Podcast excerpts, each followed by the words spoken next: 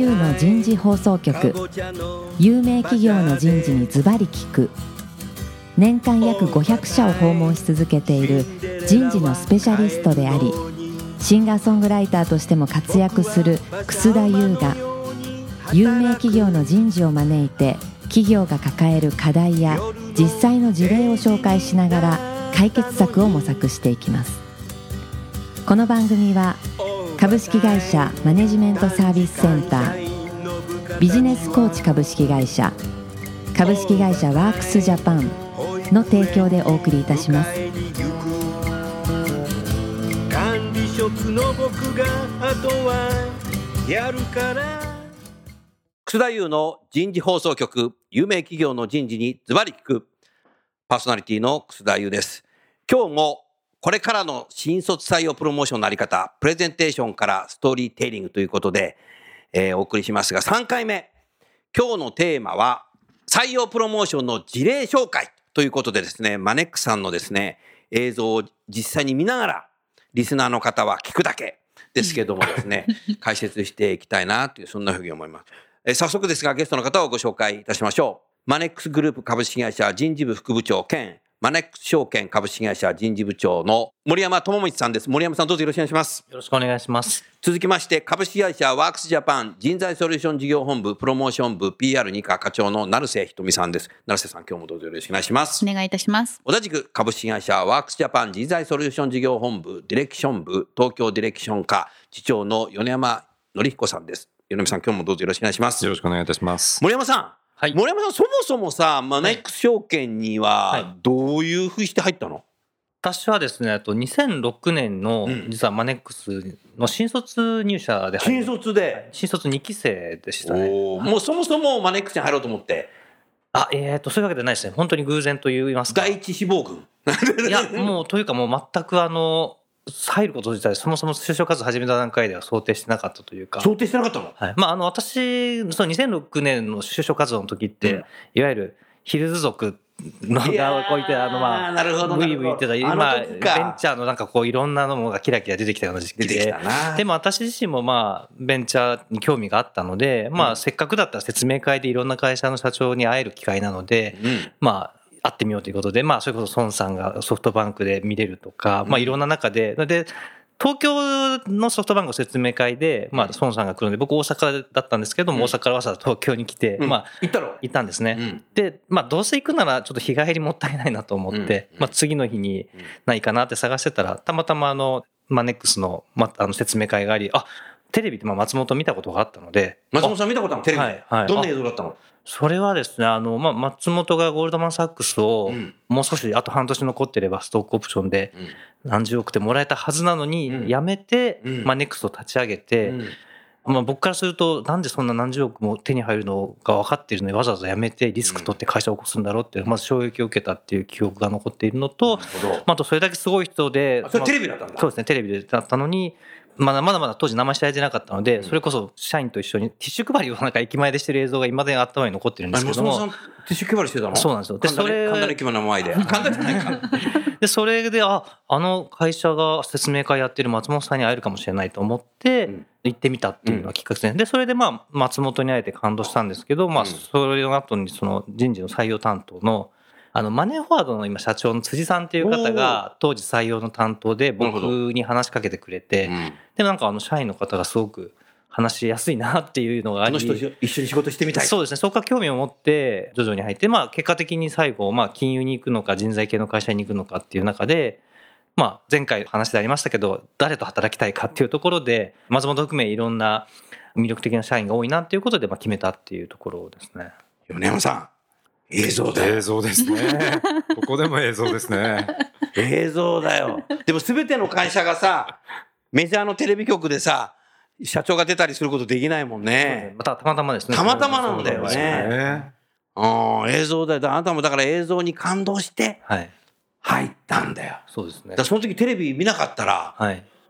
いや、当然もう存在すらも知らなかったと思いますね。ンソフトバンクで働いてるよ、そうかもしれない。です。ソフトバンクの人事の方たくさん聞いてるらしいわ 引き抜きに来るかもしれない。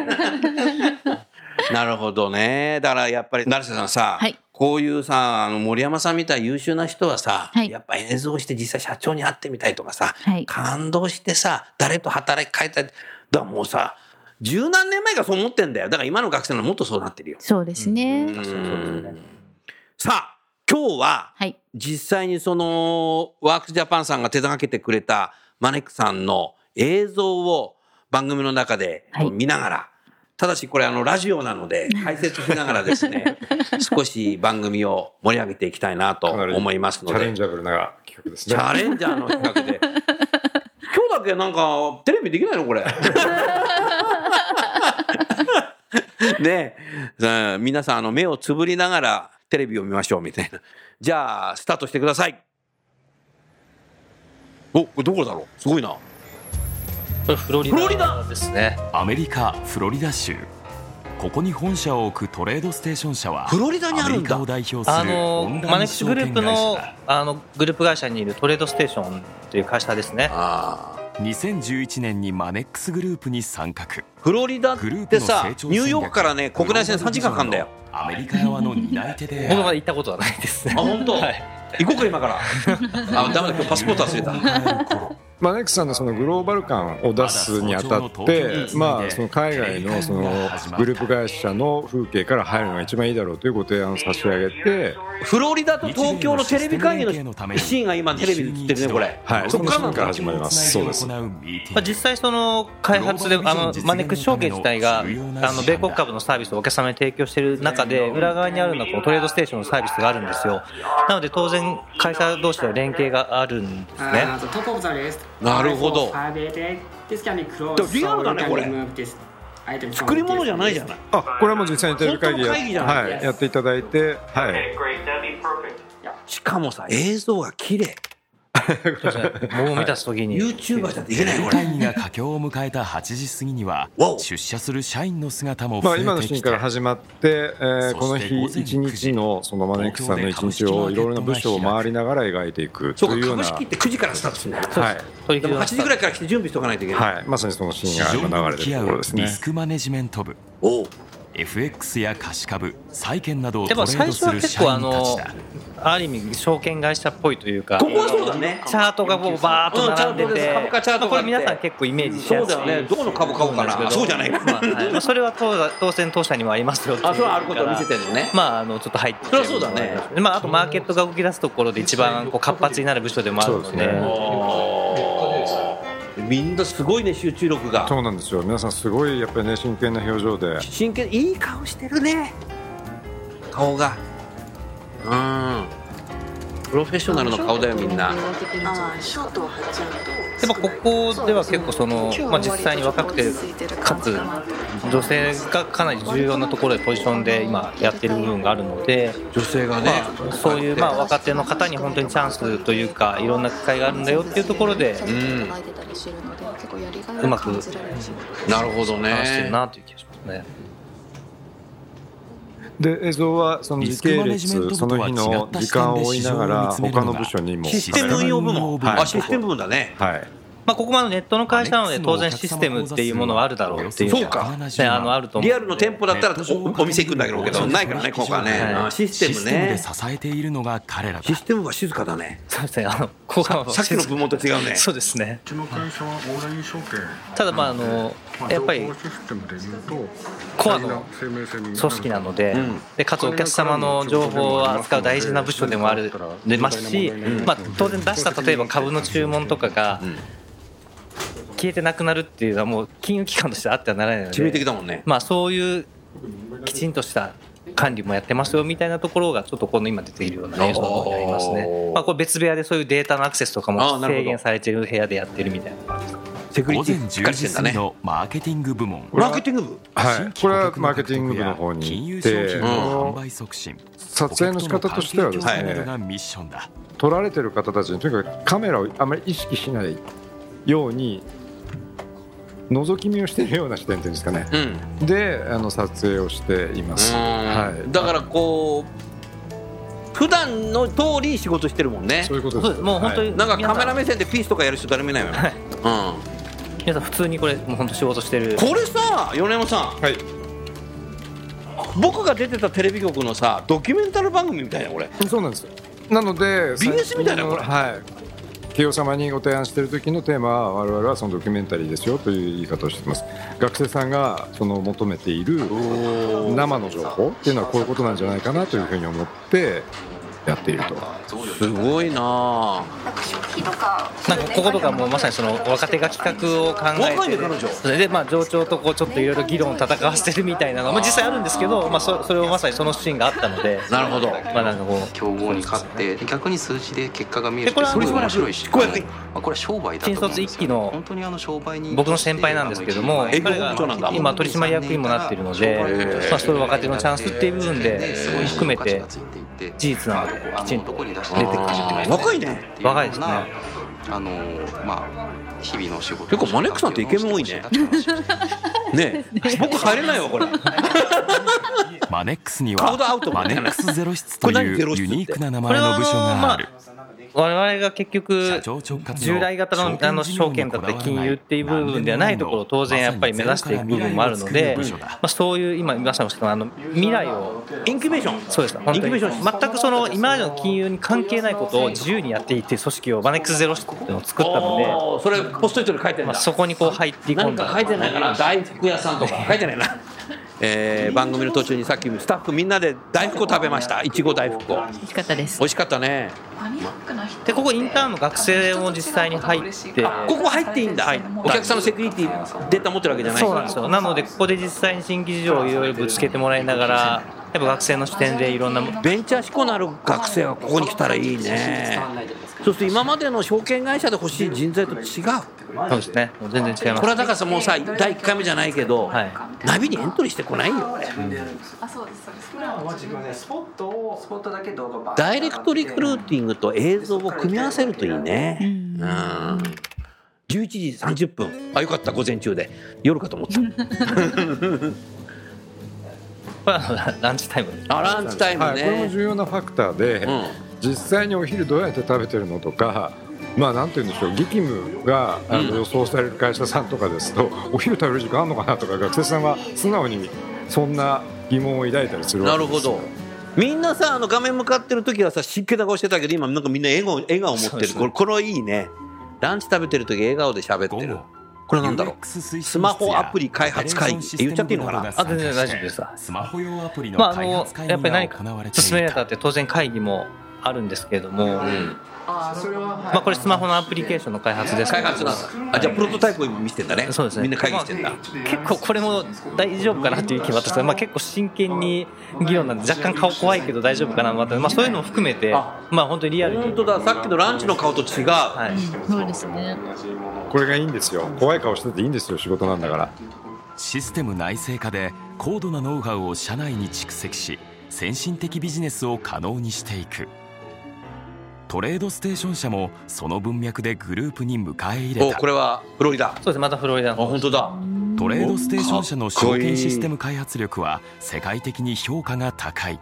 フロリダっていうのは大西洋なんだよ株式ね売買ツールトレード空の色とあの海の色が一緒なの。ヘビートレーダーに圧倒的なすごいよ。成瀬さん行かなきゃダメだよ。すでにサービス導入されているこうやって実際その外国人の方がこう英語を使いながらこうはい。コミュニケーションをこう日常でやってるっていうところがグローバルっていうところでは何よりも強いですよそうですね。ね。あのしかもこの映像の描き方として、一方で東京の一日を描いてますから、その時、まあ、地球の裏側といいますか、でもうその同じ傘の下で、えーグループの一員がやっぱり働いているんだというようなことを描いていることがポイントなんじゃないですか。ダイバーシティインクルージョンだよ Um, so ま as さ a に global strategy, Monex and TradeStation are attempting to penetrate um, Uh-huh. the Japanese market, the Chinese market, and the U.S. markets. あ So we're now uh, in the process with Monex of expanding our business here in the United States to a much broader audience of active traders and, and traders and investors in the なるほど。 U.S. and internationally. 素晴らしいかっこいいこれはマネックスのさ強さの源学生じゃ取れない内定者じゃ無理だよこれ無理ですこれは無理ですもう完全さ BS のさ社員の提案ももうドキュメンタリー番組そうですね。って言ったらさはい。まあ手法としては同じです。はい。ねえ。途中でコマーシャル入んないだけじゃん。どうしていくのかっていうのを、まあ、このミーティングでちょっと。最新情報におこれ松本さんじゃない？そうです。PDF かなんか。撮らせてくれたんだ。映像。はい。常設コンテンツこれ本当リアルな会議に入れさせていただきました。PDF に飛ば飛ばせばいいんじゃない？そうです。あのその詳細にその飛ばすっていうのをこんな若い人が松本さんと話すことできるの？まあ、その本当にこれはありました。普通に、まあ、当然若手がいろんなものアイデアを思いつく中である程度形になってきた時に結構アイデアとかボトムアップできるんだねね、まあ、いわゆる役員会議とかの場に今日僕もですけど何回も出ましたけども、実際にプレゼンテーションすることがあるので、人間味があってよくないまあ、結構。人間味っつってるけど人間味あるね松本さん。すごいね。単なる上位下達の会社じゃないんだ。自分でこういうのがやりすごいねたいっていう人がいれば本当にこの人若いよ。すぐに実現できる入社6年目の。そうです入社6年目、はい。はい。入社6年目の人が。かつこれ本当にサービスに。なった後日無事サービス開始。実際さもうサービスカットにしてんだ。業界初が生まれた、はい。ちょっと感動ドラマじゃないこれこういうの撮るんだ。これ別に映像的なあの木をてらった演出は施してないわけです。ただただ淡々と事実を描いている、うんね、そのことが逆にその、ね、あの感動というか、えー情感を呼ぶっていうことですよね。別にあの台本配ってこれ喋ってくださいって言ってるわけじゃないんでしょ。あもちろん。役者じゃないのこれ役者じゃないのこれ。い や多分ねみんな素人だからね無理だと思います。ガチガチになっちゃうと思います読めないな棒読みれちゃうすごい映像だなこれ。ねえラジオ番組お聞きの方はね全く見えないですけど本当に見たいならあのマネックスさんにエントリーしてください。そしたら見れますね。うん。こう成長したなとは思うんですけどまあ、これはあの新規のビジネスがあの考えるゼロ室のプレゼンテーションをみんなでこう議論ぶつけてるみたいなですよね。みんなやっぱり服装はもう自由なんだね。そうですね。ね。ビジネスの創発っていうものノーネクタイで。いいね。カジュアルで。学生さんとしてはここにこう自分がいる場面をこう想像できるかどうかとかそこにことですね。こう共感できるかっていうところで見てますよね。第二の創俺業を重要だね。次のフはいェーズへとそう思います。進むマネックス。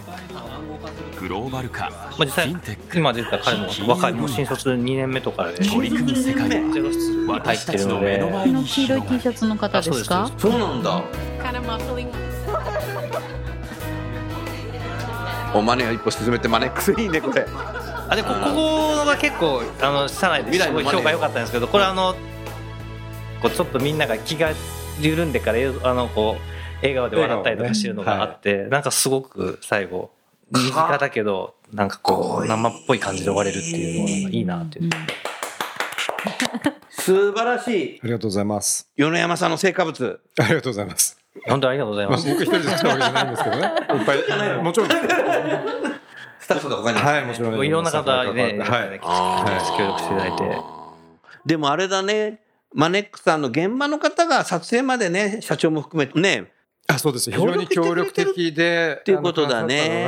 この作品があの成功した大きなポイントだと思いますね。はい。森山さん、あのー来週とかあ明日とか、はい。カメラマンが入りますよっていうのみんなアナウンスしといて。そうですね。あの、まあ、事前にシナリオハンティングっていう形で、うん。まあ、さすがにとはいえ、ぶっつけ本番で撮りに来て何もないっていうのも、そうだね。さすがにまずいよね食堂だけ撮ってもしょうがないもんなさっきて。ねまあ、あと、僕ら自身が気づいていない、その、実は我々のこう、魅力みたいなものがあるかもしれないっていう話で、まあ、一度、あれですよね、はい。カメラ持たずにはい。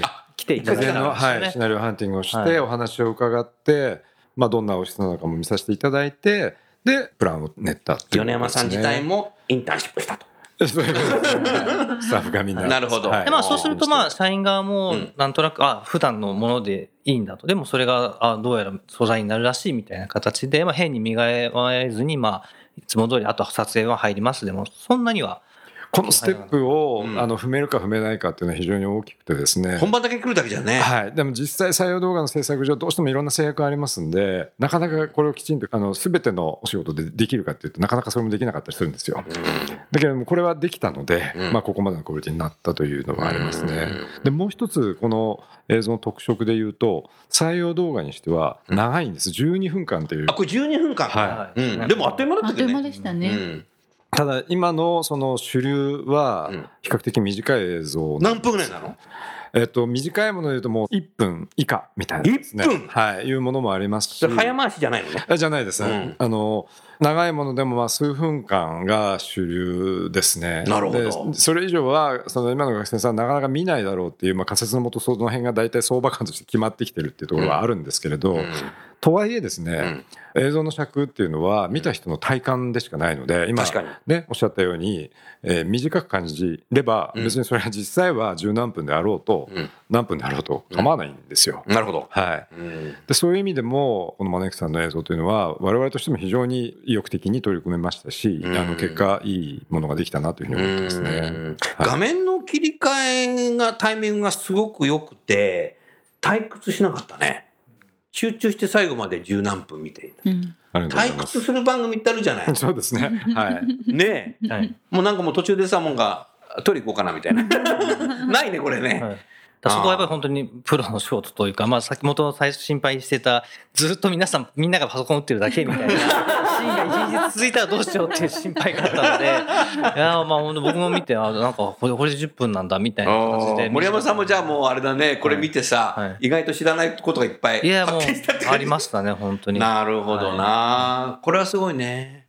でこれを学生さんにいつ頃からどういった形の,、あのプロモーションというか機械で見せたのこれ。そうです。あの、まあ、もともとは、どちらかというと、アプローチのところでは、ダイレクトリクルーティングで、こう、なるべく社員で、こちらから、まあ、帯方をお情報しませんかっていうところでは、映像っていうよりは、今はまだ人で当てに行ってる部分がありますけども、まあ、その後実際に興味を持っている場面で、まあ、ちょっと一期の時は間に合わなかったんですけど、ニーズ裏だとそれこそ、その場で会って話しながら、まあ、実際に見てもらうっていうような使い方もしてもらったりとか、まあ、あと、もともとあの採用の説明会とかインターンシップのところの来てもらった説明会の部分とかで、まあ当然こういう事業の全体図ですよみたいな会社説明っぽいところもあるんですけど、あんまりそこ今までは結構長く話しても、とはいえあまりよく分かってない、伝わってないんだろうなみたいなところで、まあ逆にもうそういう細かい話よりも、まあこういう形でいろんな部署があって、みんな有機的につながりながら、まあグローバルに、まあ面白い仕事をなんとなくやってそうっていうところだけ伝えれば、まあそういう部分で映像が十分使えるなっていうところがあるので、まあそういう使い方を今してます、なるほどね。もうすべてウェブ上で学生さんに公開させて見てもらってるの、なんか就活セミナーとかそういうので呼んでそこの会場でやるとかってことやんね。そうですね。あの、ちょっとただまあ映像の出し方、タイミングみたいなのが重要だって話があった中で、まあちょっとまだ若干さっきアジャイルの話がありました実験的に今考えているのは、まあとはいえ長いものをいきなりぶつけに行っていいのか、うん。もうちょっとこう短いもので、フックにだけにして、もう少し後でうまく見せていくのかみたいなところは、ちょっとこう、どちらがいいのかっていうのは今手探りでやってるような部分もありますね。成瀬さんどうなのこの辺は？はい、おっしゃる通りです。あの、今やっぱりその12分という、まあ、長さとしてはある一定ありますよね。で、あの、まあまあ、マーケットが空いてからこの1日を見せるというところで、やっぱりこう、学生からするとこう働くイメージを持たせる映像だというふうに思うんですよね。でもそれもやっぱりそもそも興味がないと入ってこないものだというふうに思いますので、おっしゃる通りじゃあそのつかみの部分というのをそれはまあパンフレットでやるのかそれとも映像で持たせるのかそれともこう人事の方の登場で持たせるのかツールを何にするかということと何がつかみになるのかっていうそのコンテンツの組み合わせっていうんですかね。ね。はいそこが必要になるのかなというふうには思います。その場合は間違いなくその一定量のその興味を抱いているそこまで気分が醸成している学生さんに向けて最後にドンとは見せる時に一番効果を発揮する映像だというふうに認識してます。前回だったか前々回だったかその社員の親御さん？はいはい。親御さんっていうかねおあの家族。お子さん。家族。家族をさ読むファミリーデーでさ、はい。これを流したりみんなね、そうするとパパの仕事ってこういうのだって言ってたけどもこの映像を見た時にさ、はい。就活のためだけに作ったっていうふうに学生も思わないかもしれない、ああ、そうですね。だからそこがいいんだよ、そう思います。セールスっぽくないんだよ。そうなんです。あの採用動画ってまあ簡単にくくってしまいますけれども、その企業の魅力をきちんと伝える動画って採用にも使えるし、うん。インターナルマーケティングにも使えますし、いろんなところで使えるんですよね。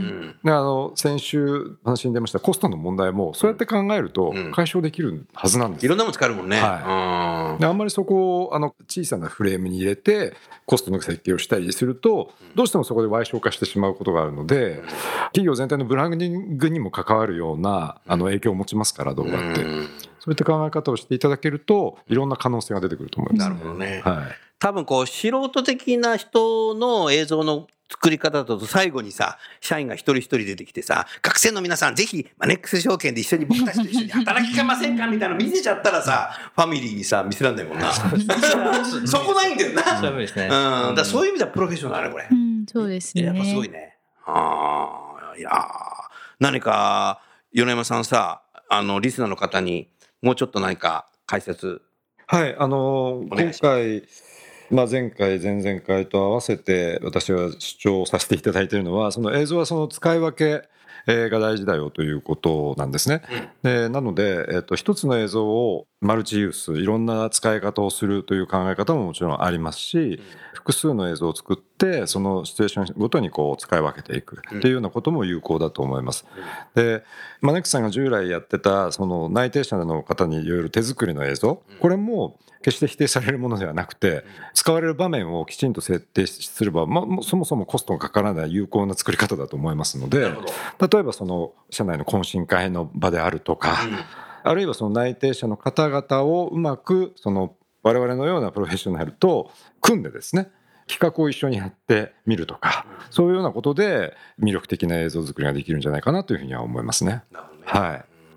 森山さん、ぜひさ、ここまで映像できたやつでさ、まあ今あなたはもう採用責任者じゃなくなってきたかもしれないけどさ、もう次の採用責任者の方たちにさ、もうもっと同時に何かこう採用のプロセスの中でこういう映像を使うっていうことに対して、何か新たに改善したいのか、何か挑戦したいのかっていうことなんかあればお話しいただけますか？そうですね。僕自身もその、作ってやっぱり良かったなっていうのがある中で、まあ、ただ使う場面として、先ほどあのあった、これをじゃあ最初に当てに行くものとしては、ちょっとある意味適切じゃないかもしれないっていう部分がある中で、まあ、できるなら目的別にもう少し使い分けていくですとか、まあ、あとホームページ自体にもっと映像自体が融合していくような、まあ、その静止画と動画の境目みたいなのがもうそもそも曖昧になってる学生の中で、まあ、まあある意味意識しなくても動画を結果的に見ながら興味を醸成していけるようなホームページの作りで、まあ、そこで先ほどの短い映像とかをうまく活用しながら、もう少しフックで入ってきたら、まあ、こういうより深い部分っていうところで、まあ、やっぱり使い分けみたいな部分により入っていけるといいなっていうのがもともとあった部分なので、なるほど。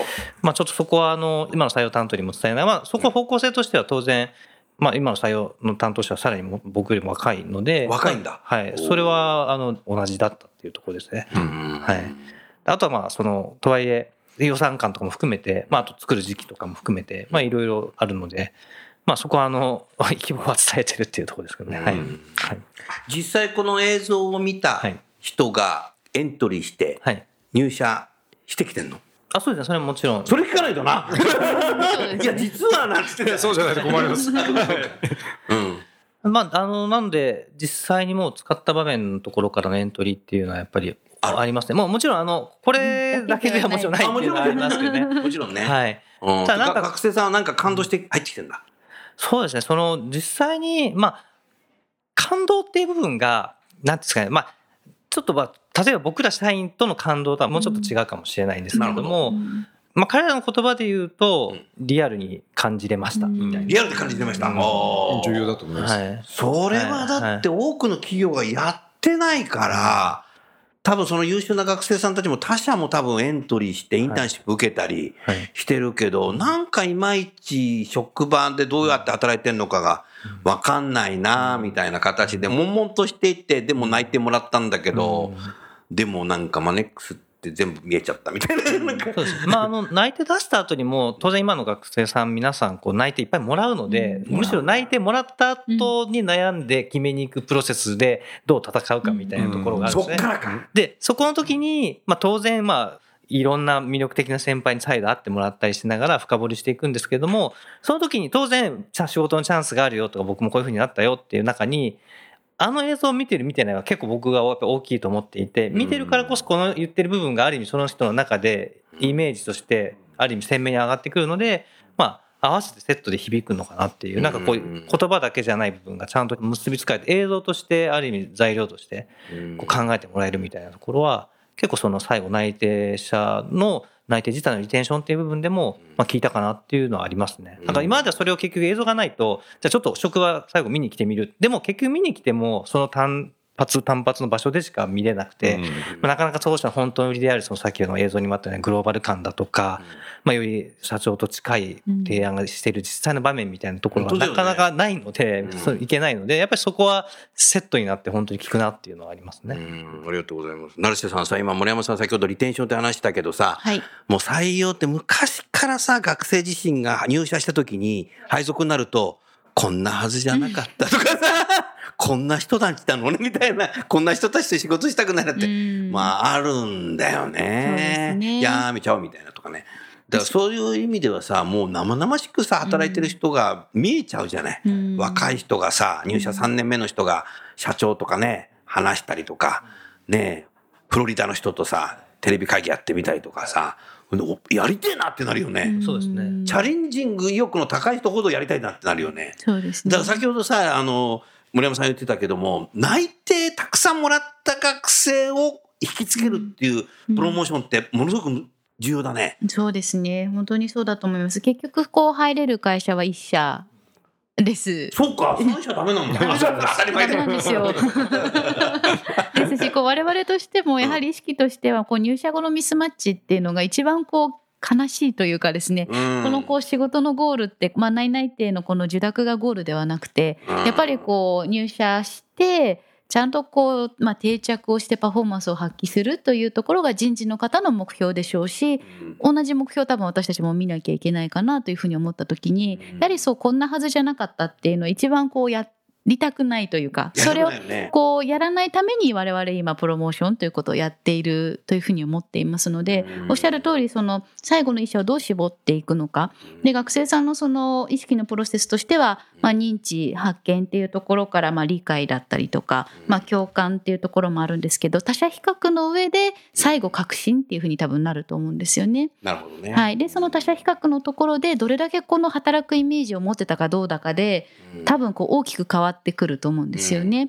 いい内々っていい会社からもらったけれども何ともこう働くイメージが湧かないな、どんな部署に行くの？かなとか、うん。スーツなのか T シャツなのか？とかですね。結局それで自分がどう働きたいかっていう価値観にどれだけこう近いかどうかだと思うのでそこのこうすり合わせっていうんですかね、のためには情報が必要でその情報をどれだけ与えることができたかによって多分その最後のこう決め手っていうんですかね、が変わってくるんじゃないかなというふうに思います。なるほど。はい。ありがとうございました。ちょうど時間になりましたので、今週はおります。来週は最終回ということで、ぜひね、今後のやっぱりメディアミックス含めたね、ソリューションというのはこれから採用活動で重要になってくると思うので、ワークスジャパンさんのできるね、ソリューションについて、ちょっとみんなで聞きながら議論していければいいかなって、そんなふうに思います。最後にもう一度ゲストの方をご紹介して番組を終わりましょう。マネックスの森山さん、それからワークスジャパンの成瀬さん、米山さん、どうもありがとうございました。ありがとうございました。